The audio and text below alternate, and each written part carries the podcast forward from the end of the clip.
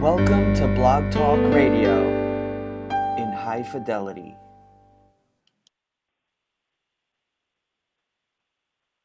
Good morning. This is Attorney Ben Davis. This is Get Your Kids Back Now. This show is dedicated to keeping families together and to fighting the tyranny of CPS and DCFS social workers. The secondary purpose of this show is to educate parents and relatives or to at least show them where to go to get the necessary information for their fight. The final purpose of the show is to remind the people that change can be effectuated at the ballot box, at the state and federal levels. Let us unite, vote, and elect those who will make the necessary changes. Good morning. This morning we're going to be talking about CPS scare tactics or DCFS scare tactics, and we're also going to be taking some calls, uh, listening to you tell your stories or ask your questions. Uh, the call in number for guests is area code 646 668 8791. That's 646 668 8791. CPS scare tactics. When a social, social worker comes to your door for the first time, I want everyone to know that you are not obligated to talk to the social worker. Do not think that you will outsmart or outtalk this social worker. She or he is a highly trained government agent. They know how to gather evidence, they know how to get admissions, and sometimes I've heard that they exaggerate what you tell them or sometimes truthful about what you tell them. If the social worker has a warrant the social worker can get a warrant for several things. Number one, the social worker can get a warrant to come into your home and inspect it. That does not mean that you have to talk to the social worker. Number two, the social worker can get a warrant to come into your home and talk and or inspect your children. That doesn't mean that you as the parent have to talk to the social worker. And as a matter of fact, I advise that you do not. Third, the social worker can get a warrant that she can detain your children from your custody. In other words, take your children. The social worker can never get a warrant to make you talk to them. Now, of course, in some of these situations, if not all, you'll be very concerned and you'll want information. That doesn't mean that you should talk to the social worker. You're not going to talk your way out of something. And the only thing that you're going to do is possibly give the social worker evidence to use against you in a court of law. So remember, it is my general rule that parents should not speak to social workers, especially if a lawyer isn't there. There's a term you see on the movies and on TV, it's called lawyer up. That's what you should do. You should lawyer up. Now, that doesn't mean that I have never given uh, my opinion for a parent to talk to a social worker. In some rare instances, I have. But absent those rare instances, absent talking to me, to the social worker, you will be surprised what you said and how you said something when it shows up in a report later on in court. And I can't tell you how many times clients have told me, Mr. Davis, the report, it's about 50% correct. The other 50% didn't happen or was taken out of context. My statements were taken out of context. Don't talk to the social worker.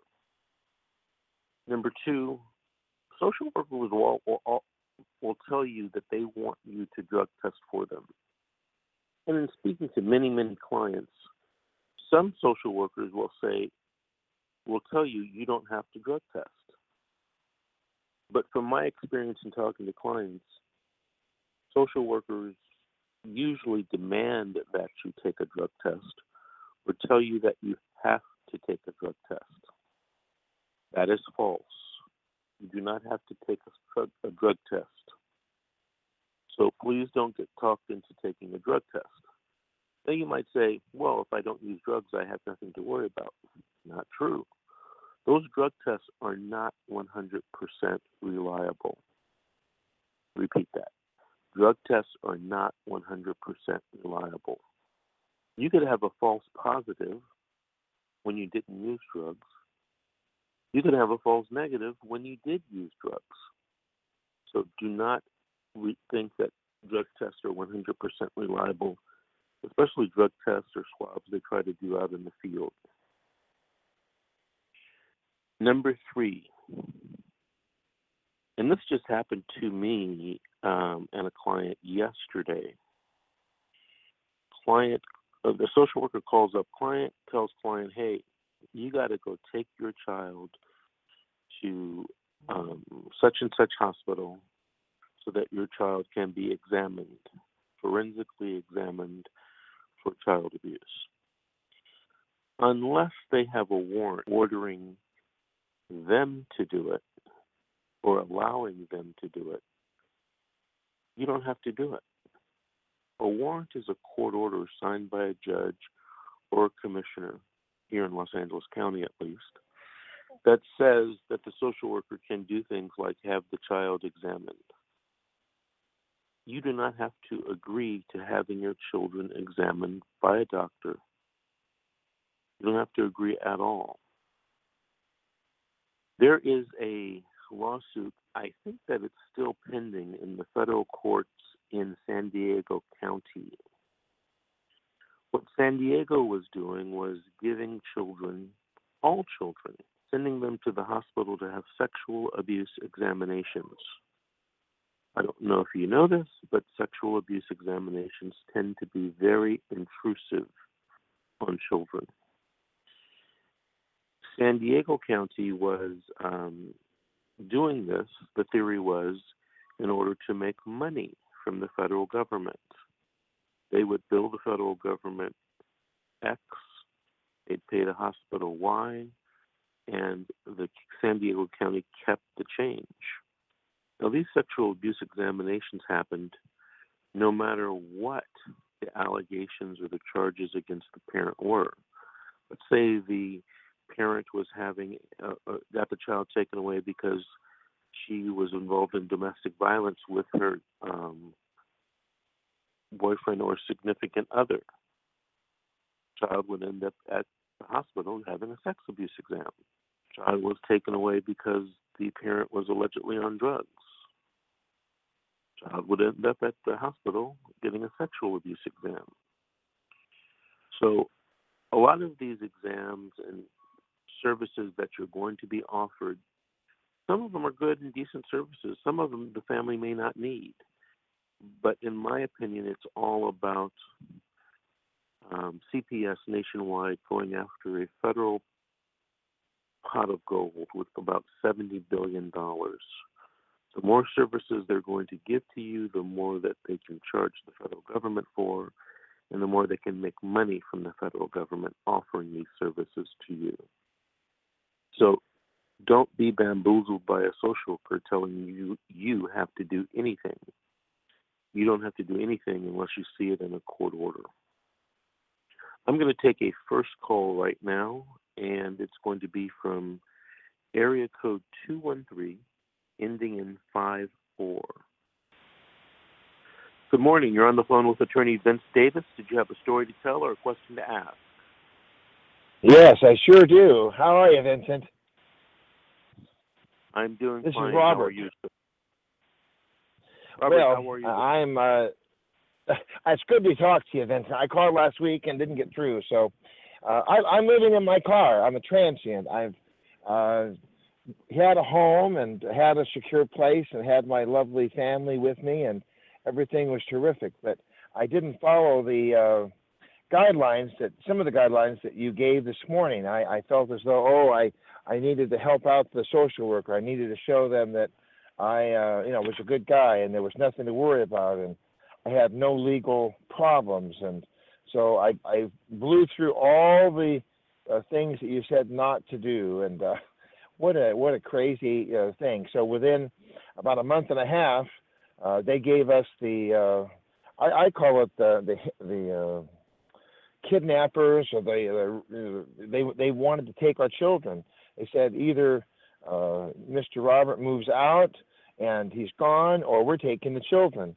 So I, I, I went ahead and I continued to talk to the DCFS. I said, well, let me go to the supervisor. I have a stack of letters because uh, unfortunately I'd, I'd had a mother-in-law who ran us through the system about 10 years ago. So I kind of knew that, you know, okay, we got to have verification here. I want to show them that I, I'm not just talking because, you know, some parents can talk and some parents are, are good, smart talkers. But you know, I thought, well, I have evidence. So I showed them my, you know, 7,500 letters from various people, doctors, lawyers, family members.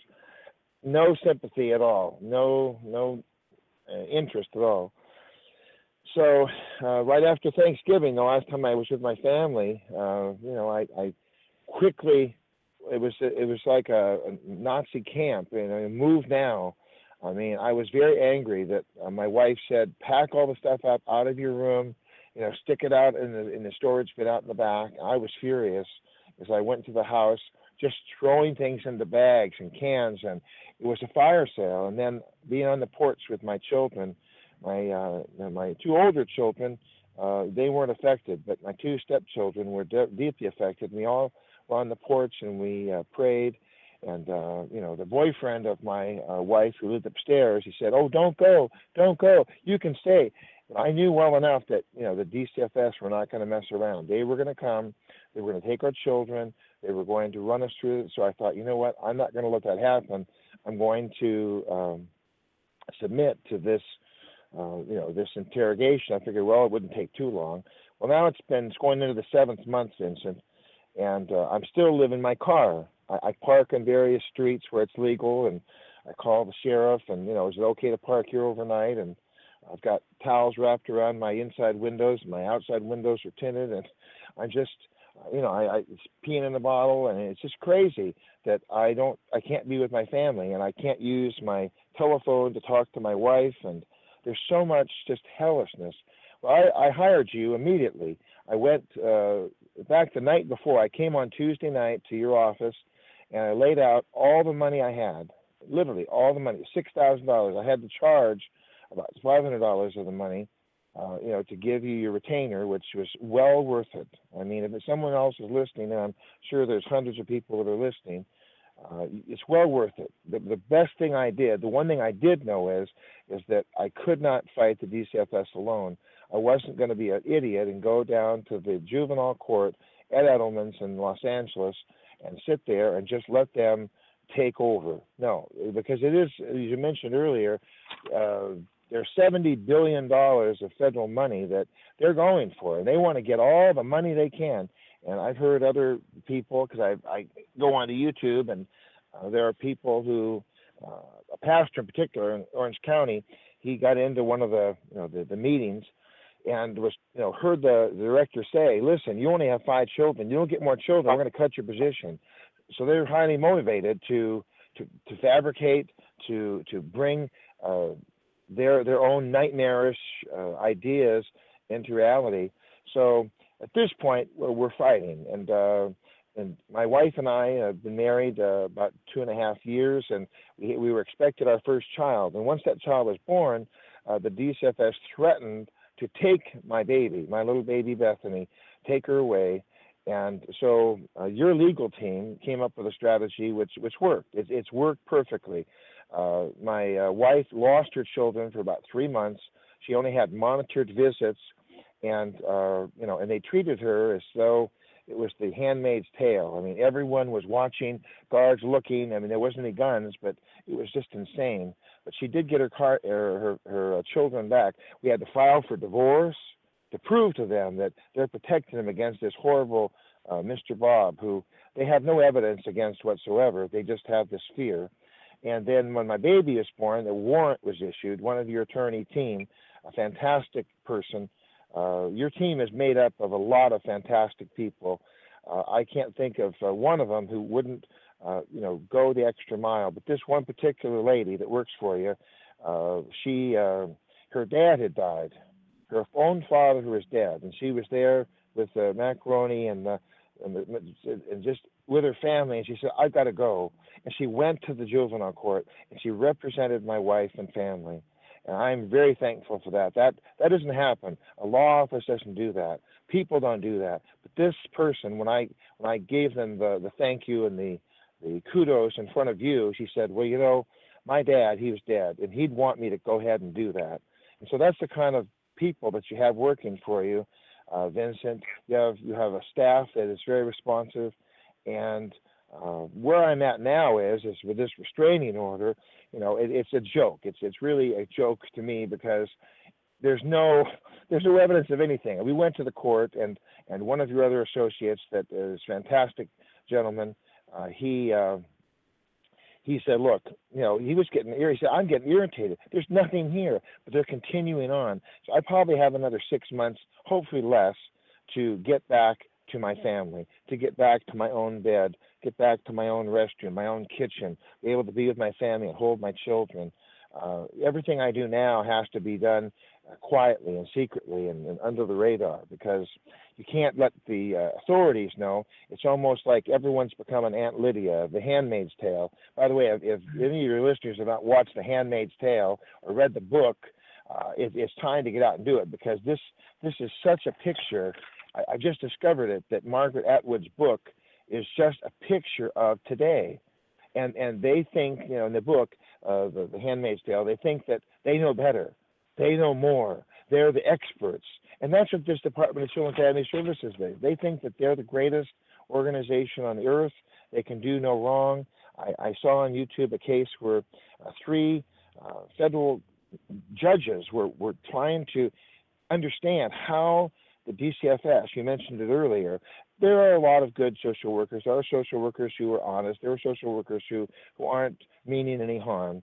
But there are many, on the other hand, who will fabricate, who will make lies, who will tell stories. The judge has said, why don't you just hire actors and just write a script and put that before the court? And lie and fabricate. And the and the DCFS's attorney said, "Oh, well, you know, uh, it, it's it's uh, uh, well it, because we have to protect the children. You don't understand what we have to do. We have to protect children. So fabrication, lies, hyperboles, all those things are perfectly okay." you know, it's, it's awesome. Just just do what you want. So I agree with you, and I, I'm never going to forget as long as I live that we don't need to talk to social workers. There's never going to be a warrant to talk to social workers, and that talking to social workers is the wrong idea. I made a mistake that first day back in October of last year of saying, "Oh, go ahead, uh, you know, go ahead, come on in, Aunt Lydia, come on into the house. Look, see, there's nothing happening here," and uh, I happen to, uh, you know, to have made a mistake that way because I opened the door. If, if I hadn't have opened that door, perhaps she would have gone away. I kind of don't think so. I think that they still would have you know, perhaps gotten a warrant and it would have been a really ugly situation, but it hasn't gotten any better. Where I'm at right now today, Vincent, is this. Um, the court ordered that I have visitation with my with my child, Bethany, uh, my little baby Bethany Rose, who I love with all my heart, and I and I've gotten through the through the um, you, know, you have to harken back to the days of slavery when there was an underground railroad. There is an underground system where I'm able to to see pictures of my daughter. I'm able to to hear uh, hear little coos and, and and get information from the family. But it's all underground. It's all off the record, and and nobody can know. It's because we're scared to death. It's really the the tyranny, the tyranny uh, uh of the DCFS is that they have my child and they're holding my child hostage. And if I do anything wrong, they have the threat of, of we're going to put your child in a foster home. We're going to take your child. And Aunt Lydia said in one of the last shows of, of this uh, season with uh, the Handmaid's Tale, uh, she said, This mother will never, ever see her boy again. Never. And it's because of you, June. You. You made it happen. And so the department is very, very fun. They like to they like to push buttons and, and make things happen. Well, Vincent, uh, you know, man to man, I, I've met you, I've shaken your hand, I've gotten the In-N-Out Burger and got you the, the Diet Coke, not Dr. Pepper, and I've got taken care of you. And I, I know that, that I respect their power. I respect their, their obscene power. I respect their, and I'm not going to do anything to push their buttons. And and yet uh, we sat in court and they continued the lies and hyperboles. Well, you see, Mr. Robert, he's got bad behavior recently, recent bad behavior. And my attorney, I sat there and they had nothing, Vincent. They had nothing. And they keep shaking the trees, but I'm going to hold them out. I'm going to survive this because they have absolutely zero evidence, zero. I've done nothing wrong. My children have, uh, thank God, thank God. I, t- I heard you talk about having the uh, forensic examinations, and uh, thank the Lord, thank the Lord. My children did not go through the forensic examinations, uh, and and we did not. We were very tempted to go ahead and have them go through that, and my two older children had gone through that, and and it was years later, just in a, in a quiet moment with uh, with their mom, they said, "Mama," and, and they described what what had happened and my wife has just broke down and just oh my god it took years for my children to you know and we and my daughter came to your office my older daughter came to your office and she's still a child she's uh, you know she's getting straight a's and my children are awesome and uh, your attorney the one i mentioned earlier she said no no no i don't want to hear about it. i don't want to hear about it. she was so freaked out just by the thought of what they do to children so uh, I, I just uh, say I know I haven't got the whole show here. I just want to say that if anybody uh, you know, when you hear all the credits and things that you're going to give later, call the law offices of Vincent W. Davis. Call him and get a hold of, if not Vincent, get a hold of attorney in your own neighborhood, wherever you are. And, and definitely don't talk to the social workers. And right now, I'm supposed to have visitations, as I mentioned, but guess what, Vincent? I'm sure you're not going to be surprised. Has the department done anything to facilitate my visits? They're doing nothing. N O T H I N G. They're doing nothing, and I'm kind of liking that because I'm uh, they're they're showing their hand. And when I sit before the judge, or my attorney actually sits before the judge with me, uh, they're going to be shown in contempt because the judge said, you know, Mister is to have visits with his daughter at least twice a week for two hours, and they've done nothing. And I I have taken a stand now. I'm not going to say two words to those to the social department, not two words. I call my attorney because if I use two words, they're going to take that little bit of string, put it into a noose, and hang me with it. They're going to try to hang me up. They're going to twist my words. They're going to put words in my mouth I didn't say. And uh, the last time I talked to the social workers was maybe five months ago, and uh, another lady called, not the original Miss, you know, Aunt Aunt uh, Lydia. If you know the story of the Handmaid's Tale, it wasn't Aunt Lydia. It was somebody else. Oh, they sounded so nice. Well, they took my words and they twisted them, and they took away my my wife's mother from being a monitor, and they made things up. And they, I thought, how can they do that? And then my wife was, of course, furious with me. How did you do it? You said I said I didn't say all that, but they make things up. So you, there really isn't any other option other if people are listening, and they are, you must get an attorney and you must not talk to the department. And I'm I'm I'm really confident. I do call my attorney several times a day, and, and you can ask your staff there. You know, oh hi Bob, they know me. I bring in donuts, and it was the saddest thing. I'll tell you this. I'll fin- finish up with this, and I'll let you go because I know you've got a lot to do. But the day that how did I find out about my my daughter's birth? I have six children altogether uh, two stepchildren, and I've got my four natural born children. And I've always been there to, to be for the birth, always been there to cut the umbilical cord, always been there to support my wife, to hold her hand, to help her breathe. What do you need, dear? And I'm a very peculiar husband. But you know what happened, Vincent? You know what happened? I was there at your office with a box of donuts I was putting in my typical little cellophane toothpicks. So I cut them up. Your attorney doesn't like me to cut them up. I figure people don't need too much donut. but I was there, and some some person, I don't know who it was, probably out of out of policy, but they said, "Hey, congratulations!" And I thought, "Oh my God!" And so I called the family member, and they said they didn't know anything about it. So then I called the attorney that I mentioned earlier from your office. She said, "I'll be right down." My baby had been born. My wife had been under testimony at the children's court regarding her own two natural born children, and, and she'd gone into labor because of all the stress and the nightmare of being in that juvenile court all day long. And they grilled her and grilled her and grilled her and grilled her. She went right to the Kaiser Hospital and she had my little girl. I wasn't there, Vincent and I'll never get that moment back. I wasn't there, and I wasn't there for the for the first moments. I wasn't there when my little baby Bethany, who's a strong fighter, like I am now. I didn't used to be a fighter, Vincent, but I am now. He, the baby grabbed onto the to the doctor's cloak and wouldn't let go. And the doctor said, "Help me, please, nurses, help me." And so my little baby Bethany, she uh, she's a fighter, and and I grew up with a lot of abuse and neglect physically from my own parents back in the 50s and 60s, and I never was much of a fighter. But now, thanks to you and your team, uh, I know we must fight the uh, Department of Children and Family Services. We will win. We will uh, you know, get there. I will get to see my daughter uh, with, you know, with the monitors for the moment.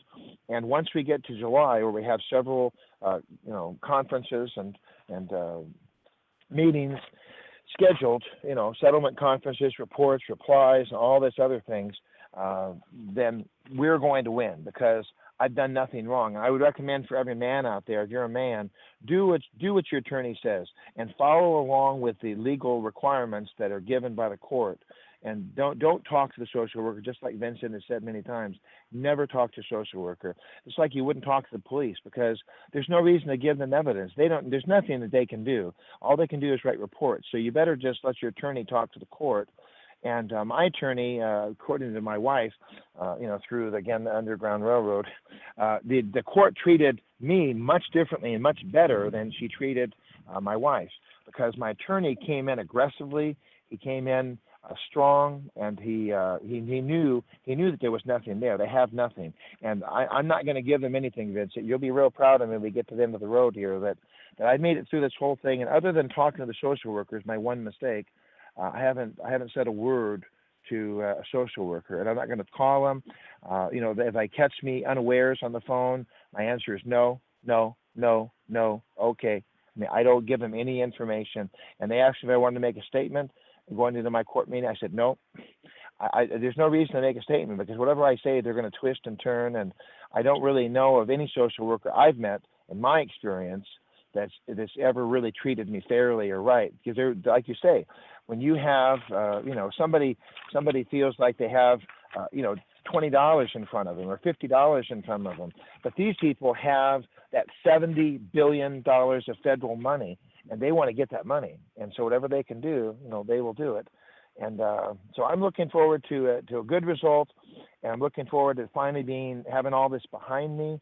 I want to thank you for your office and all the staff and what they've done to uh, to help. And uh, your office is there in Arcadia, but you're across the, the nation and you're around uh, Southern California. And your books, are, of course, are available. You have a book, you have CDs, you have tapes, and of course, you have a lot of things on YouTube that I've been watching and giving the thumbs up. Be sure to give thumbs up uh, to uh, to the wisdom that you're giving because as parents uh, people just can't believe that the children's court is such a kangaroo court like it is and that the whole system is rigged and everyone's everyone's dipping into those dollars. And uh, the, the judge actually during the case vincent uh, you weren't there uh, yourself personally but the judge sat there and lied because she's reading whatever the social workers feed her. And you know what she said vincent? I married my wife on September the 14th of 2016. We married before God, and you know we married out in San Bernardino, and I did the right thing. I didn't just you know hook up or whatever they call it uh, with my wife. I married her, and we're married for many, many, maybe a year before we decided to have our baby. And she wanted to have a baby, and we did that. Well, the the judge said, "Oh, and Mister." he moved into the house without telling anybody who he was and he slipped in just last year and he was i thought what you keep her nuts they absolutely before the, the judge was talking just crazy and it wasn't an appropriate time to respond to her but i thought that's exactly what we're fighting we're fighting a bunch of lies and we have to document and of course your your team knows how to do that and uh, so hope hopefully that that'll that'll help my my story will help some other people. I know I listened last week, and a man said that he was also living in his car. And why do I live in my car? People say, why don't you just get a room? Get a room, Mr. Bob. Get a room. Well, every every room is going to cost money, especially in Los Angeles. It might cost uh, you know nine hundred, a thousand dollars to get a room. And I want that money to go to you or to your team. I want that money to go to my family. And so, you know, if I have to survive a little bit of hardship here for a year, to save my family and to you know I'll get another uh, a lot of money. It's at twelve thousand dollars all I have in my pocket just by learning how to live simply. Well, that's what I'm doing because I love my family, and uh, the social workers are currently in, uh, uh, investigating and grilling, and they're grilling on my my wife. They go to the door and they say, "What did he do? Did he do anything unusual? Did you notice anything different?" I, I wanted to tell her. I said, "Well, why don't you tell him that he's he's giving me everything I need, and he's been a great guy, and he's a good cook, and he's very friendly and kind." And they don't want to hear that though, because that just that'll just freak them out, you know. So we can't tell them anything. But in court, in court, uh, they will have nothing. Mr. Bob, I'll have I'll have everything. Mr. Yes, sir. I'm listening. Go ahead, Mr. Vincent. I Go ahead, appreciate your I appreciate your call this morning. I just want to uh, straighten something out for the listeners. yes, sir. Um, so it's not proper for us to say that a judge lied in court.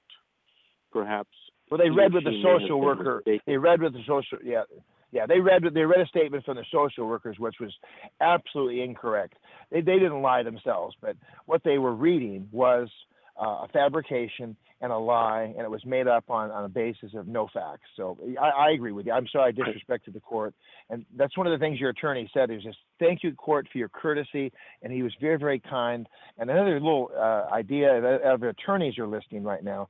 My attorney said, uh, "Hey Robert." Let's go to the cafeteria, and we went down to the cafeteria. Maybe you didn't know this this little trick because DCFS has its tricks. Well, we have tricks as as fighters against the uh, you know the Aunt Lydia's Hey, Bob. the social workers. Yeah, yeah. Mr. Bob. Yeah, I'm going listening. To, uh, I'm going to take another call now, but I want to thank you for calling in. Let me just say one last thing. We went to the cafeteria. You know, we found out down there, uh, Vincent, the judges went down to the cafeteria. It was so nice to see judges, and my, my I didn't know they were judges, but my attorney did, and he was able to make those contacts and, and to have that humanity. And I think that's part of the secret. It made made him a good attorney. So thanks a million. I'm going to continue listening for the rest of the uh, next uh, 28 minutes. And uh, if you have my number if you need me, give me a call. And I hope all the listeners will call you uh, if they have anybody uh, you know snooping around their house from the DCFS. Thanks, Vincent. I'll talk to you soon. Thank you very much. Bye bye. Okay, we're going to take another call right now from area code 323 ending in 42. Good morning. Did you have a story to tell or a question to ask? Hi, good morning. I have a story to tell. Go Um, ahead. my story starts, uh, my case started in December, the beginning of December. I was, uh, I went in to the hospital, uh, for my son to get a G tube. We were only supposed to be there, uh, for a week, about a week. We ended up staying almost all of December there. Uh, someone at the hospital reported me to DCFS. Um, everything happened so fast, and like I was in shock when the social worker uh, came to the hospital with uh, accusations of me um, they said that I was starving my my son, that I was not feeding him, that I was killing him, that he was dying because I was starving him. Um, I couldn't believe it. I was in shock. I was couldn't believe it. I I went to court. We had to go to court they she came like maybe three four days later she came with uh, uh an order of uh, removal she said that they were removing my son from my custody uh when she came two days after that i i had court i went to court um fully the judge uh order for my son to be returned, which he was in the hospital, so they didn't they didn't take him away. I was with him all the like all the time in the hospital. But just by her coming and giving me that paper, I felt like I felt like they were trying to take my life away from me. Um, we went to court. The judge gave me my son back. We still went back to court four more times. It was horrible. It was it was the worst thing that could ever happen to any parent. I I knew they were wrong. I knew that um a lot of stuff that the social the first social worker said was not true. Um I was just doing everything I was asked to do to to prove that it was not true, to prove that um, what the person at the hospital said, the person that reported me, that it was not true.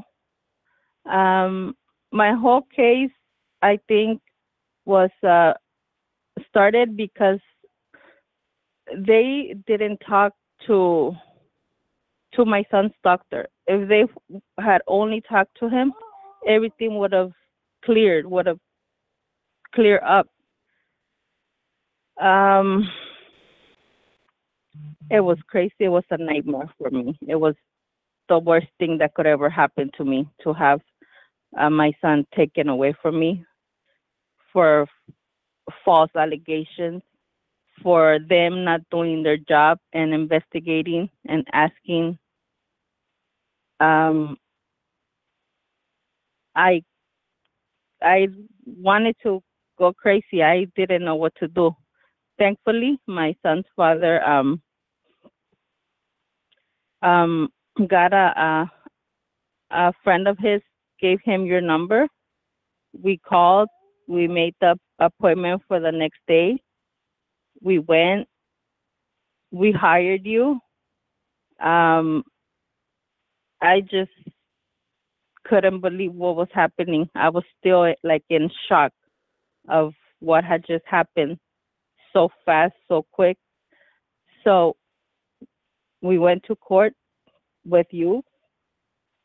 Um, and you helped us a lot. You helped us a lot. I would recommend you to any parent that's going through something like this with DCFS. Uh, we had court, our last court yesterday. Thank God.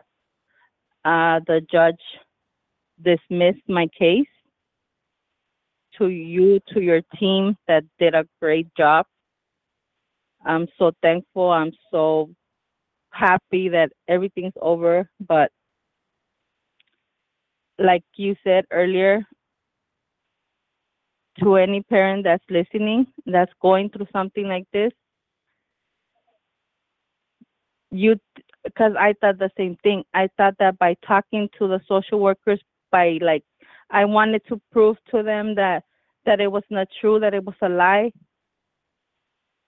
But they take things out of context. Whatever the parents say, they they make up lies. They they lie. They all they want is to take your kids away um so they could get money.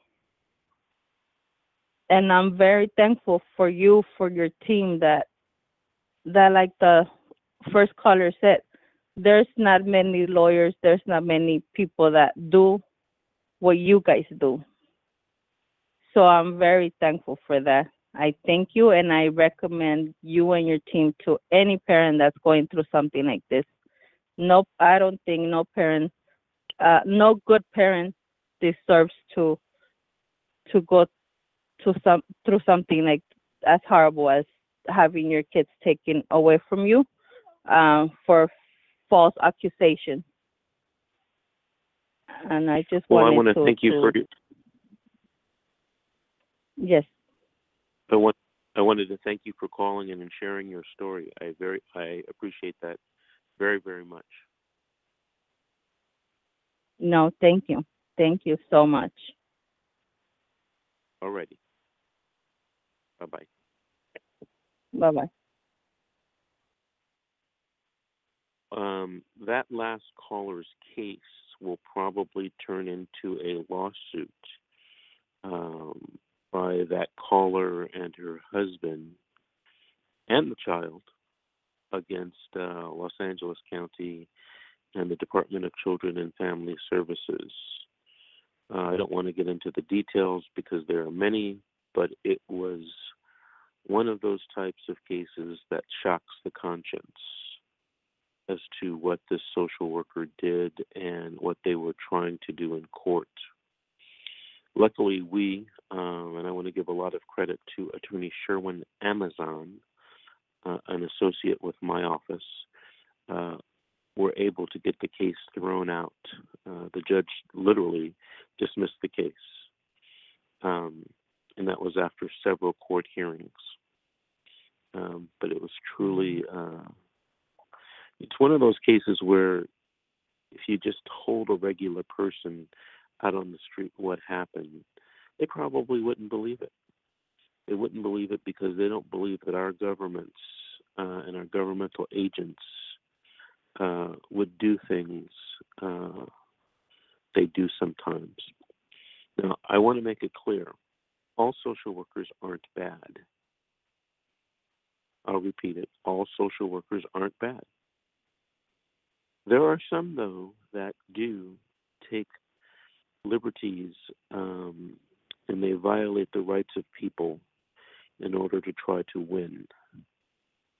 And those are the cases which shock our conscience, and those are the cases cases that we recommend that people go to federal court after the case is over and seek redress for the violations of their rights. And this particular woman, we did recommend that to her, and uh, we are meeting with her uh, regarding that issue. Okay, I'm going to take another call from area code 818, ending in 12. Hello. Good morning. You're on with Attorney Vince Davis. Did you have a story to tell or a question to ask? Um, I have a question. I've been following you the, for the last four years. I've been dealing with them. My case is still open. Um, this is Christine Chisholm. Um, ma'am, how they got we, my we don't children? use, uh, ma'am, we don't use, Mhm. um, we only use first names, if at all, and we never talk about the names of the children. Okay. Um, well, dealing with my case, they had took my seven-year-old from school when the teacher drugged him by his hair. Um, then they turned around. The caseworkers went in behind the judge's back that refused to take my other two children and took the other two. One has Down syndrome. Since they removed him out of my house, they didn't did surgeries on him. Um, I was supposed to have visitations and stuff with my kids. The social worker did not allow me to visit with my kids nor talk to them on the phone. I'm still going through it right now. Um, one of my kids, they just told me educational neglect. I'm still trying to figure it out. Uh, really, why they have my children? How can they take them, place them with a relative that's not? Well, I wouldn't have never, ever gave my kids to this relative to take care of because she's too young, same age as my oldest children, and she just doesn't have the time. It's all about the money, for one, and my children are suffering. They're trying to tell my kids I'm never getting my kids back. Never gave me no explanation of why they took my children from me. I thought it was always supposed to be neglect or abuse. And then that went on. There was other little children in my house that they never even was concerned about. They came up with all these false accusations, which I've been asking. I've been asking for CFT meetings. I went to the head people of the department off of Wilshire. No one's giving me no question. They try to say mental illness. Okay, I've I've been in therapy and stuff for years. My therapists have tried to call them and talk to them. They the caseworker refuses to talk to them. Um, I'm not getting no answers. I'm just being, you know, just pushed to the side. I want my children back. They're 12, 11, and 10. They're old enough. If they can talk in court, why can't they? They told the judge they want to come home. They told them there was no abuse. There um, did nothing happen in my house. The police was called to the school. The teacher and the principal was fired that did the false accusations. And my kids, it's not like they're on any medication or anything. He was being bullied. It started from him just being bullied at school, and it escalated out of control. I had to do a DNA test for my children because finding out the caretaker of my children, she was on the child's birth certificate. She stole my identity, and I had to do a DNA test if I to let them know that that was my child. Um, they they're they're brushing over a lot of stuff, the, the Department of Los Angeles, and I'm really not getting no answers, you know. And it's like I said, it's been almost four years. My case is still going on, and I'm I'm just not getting it. I've completed everything they asked me to do. I've done everything. I even went to jail because they went behind the judge's back to get my children from me, and I'm still not understanding this. When they said well, my special needs son would go to a medical facility, he's never went there. I asked for him a CASA worker, he's never gotten it. Is is just several things that's just really going on that's not right, and I'm not understanding. And you say you've been going through this for four years? Yes, for four years, since 2014, October the 1st, 2014. Where, where is your case? What county are you in? Los Angeles County at um, Edelman's Court. And um, are you and are you working with your attorney on some type of strategy to get your children back? Well, I just um, received Mr. Parks, and this was just a month now. They have changed my attorneys like seven times. I've changed judges four times. I mean, it's just my case is just going around in a circle and the father then got upset and just, you know, he was like, Well, they told me you were getting your kids back once you completed everything and did all this. Okay, well, I did all that.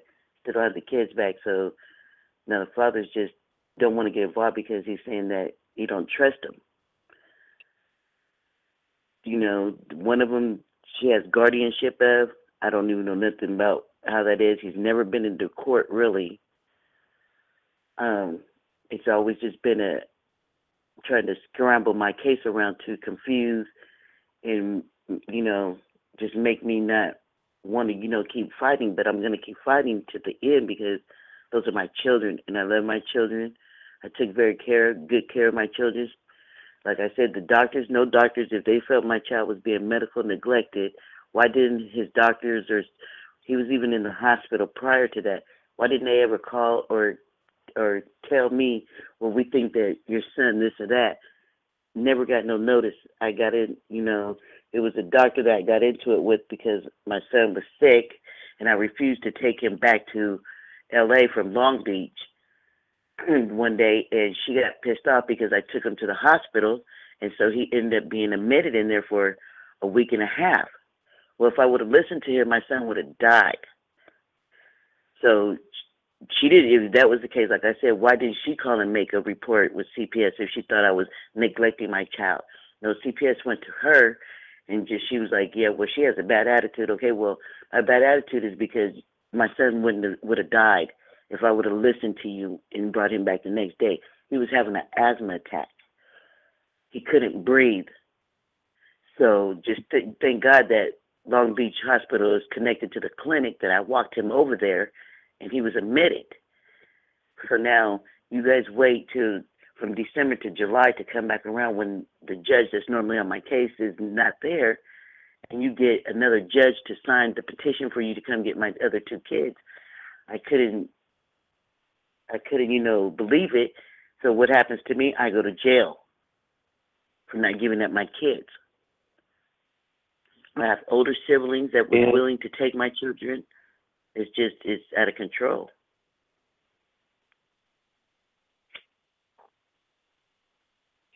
Um, did you go to jail? Yes, I went to jail. And what happened with that criminal case? Um, they didn't. There, there wasn't no criminal case. They just could have. I was sending the, the children to their father that lives in Indiana, and they told me I was going to go to jail. That my oldest daughter had to go return my back around going from Indiana, leaving California, that she had to bring him back or I was going to send jail. Well, I said in jail. When I woke up, I was in the hospital. My blood pressure was out of control.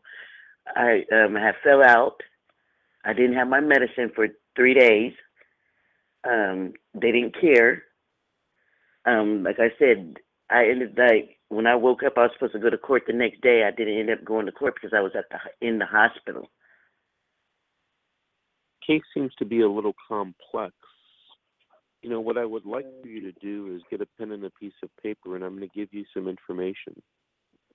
Let me know when you're ready. Okay, just so because you know I ask in a lot of questions, and I even have parent partners that's been working with me, and like they said, my case is just one. They said they have two that they really don't understand, and mine is like the number one case that they don't understand. Right. That's why I want you to get the pen and piece of paper. Okay. So just text it. Okay. I'm ready. I want you to okay, I want you to write down this phone number. Eight eight eight hmm eight eight eight again. hmm Six five eight two. Six five eight two. So that's triple eight triple eight six five eight two. At the end of this Okay. call at the end of this call, I want you to call that number about nine thirty AM today. Okay. my secretary will answer, and then you, I want you to make an appointment to come see me. I'm going to give you a free strategic strategic strategy session. I'm going to go over your file, which you're going to have to get a copy of from the court, clerk's Okay. office on the second floor. And you're going to bring that copy to me, and I'm going to sit down with you, and I'm going to go through your case, and I'm going to tell you what you need or can do to get your children back. Okay. I will really appreciate it. Okay. Well, I look forward to meeting you, ma'am. All right. Thank you so much, Mr. Davis. You are awesome. Thank you. Appreciate Thank you. hmm So I just want to let um, my listeners know that we're offering a new service um, to people who, uh, for various reasons, geographic or otherwise, uh, can't afford to hire us. I get a lot of calls from all over the state, actually all over the country, and um, I can't represent everyone. I can't travel everywhere. Sometimes the cost is just too, too prohibitive. So, as an example, yesterday someone called me, a woman called me from Hawaii, and I could try to go over there to Hawaii, uh, try to get um, admitted pro hac vice to do a case in Hawaii, uh, but the cost was just too expensive. I mean, me flying back and forth from Hawaii, uh, renting a car, you know, getting a hotel room, and you know, paying for meals and stuff. So the next best thing was for me to offer her a strategic strategy session. And, you know, I do those in two hours or four hour increments. And, you know, they have to get the file. And in Hawaii's case, I'd also have to enlist the services of a Hawaii lawyer to make sure that I'm not giving, you know, advice that's incorrect. And um, so I just offer those services. And if you're thinking, though, I, you know, I don't want to hire Mr. Davis because, you know, I'm in Shasta County, California. Mr. Davis is in Los Angeles County, California, and the cost would just be too, too prohibitive. Um, you know, I might be able to just give you that service of a strategy session. excuse me, after reviewing all of your documents. We have five minutes left. I'm going to take one more call. Um, this is from a blocked number, so um, we'll try it. Good morning. This is Attorney Vincent Davis. Did you have a story to tell or a question to ask?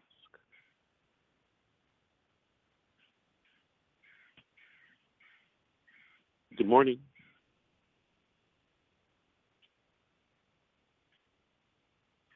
Okay. Maybe the number is blocked for a reason. They just wanted to call in and listen. excuse me, and that's just fine.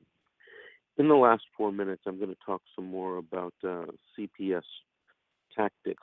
Uh, after your case, after usually after they take your child and they detain your child, but it's before the first detention hearing. Um, they pull a move where they ask you to, or sometimes demand you, to come into a meeting into their office. And it's usually referred to as a team decision making meeting, TDM, although I heard that it's called something else. There's a new name for it. Basically, um, they have you come into the office where they where they will interview you uh, about you reunifying with your child. Unfortunately, the real purpose of that interview, in my opinion, is to get more information to use against you in the juvenile dependency case. In many meetings, if not all, um, clients tell the social workers, well, I'll come to the meeting if my attorney can come. And of course, the social workers reply, I think 100% of the time is, well, we don't allow attorneys in these meetings. Now let's think about that for a second. A governmental agent wants to have interaction with you, but you are not allowed to have your attorney present. Yes, there is something wrong with that. Yes, in my opinion, that violates the Constitution of the United States. In a case a couple of years ago, where we were suing a social worker in the county, one of the defense attorneys expressly or if not implicitly admitted to me that that was a violation of your constitutional rights. You see, anytime the government wants to interact with you and interview you, you have the right to be represented by an attorney. So when the social worker tells you, oh, we don't allow attorneys in these meetings, uh, that's a violation of the Constitution, in my opinion. So whenever you're going to meet with an excuse me, meet with a social worker, you want to make sure that you have your attorney present and make sure that it's an attorney that has experience in juvenile dependency matters. It doesn't have to be me. Just make sure that the attorney uh, has experience in handling DCFS or CPS matters. I'm always suspect um, when an attorney tells uh, their client, "Oh, go ahead and talk to the social worker. You know, everything will be all right." That's not, in my opinion, that's not true. Everything's not going to be all right, especially if they've already taken or detained your children. So, always have an attorney present, or at least on the phone. Text with them, you know, during the meeting. All right, we're running out of time. We have less than a minute. I want to thank everyone for listening today. I want to thank all of the callers for calling in.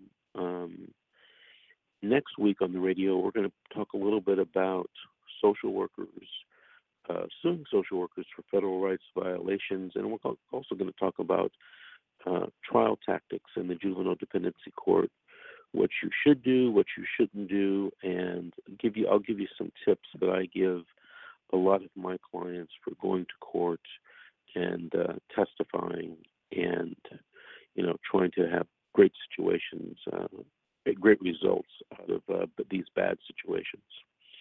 So I will see you next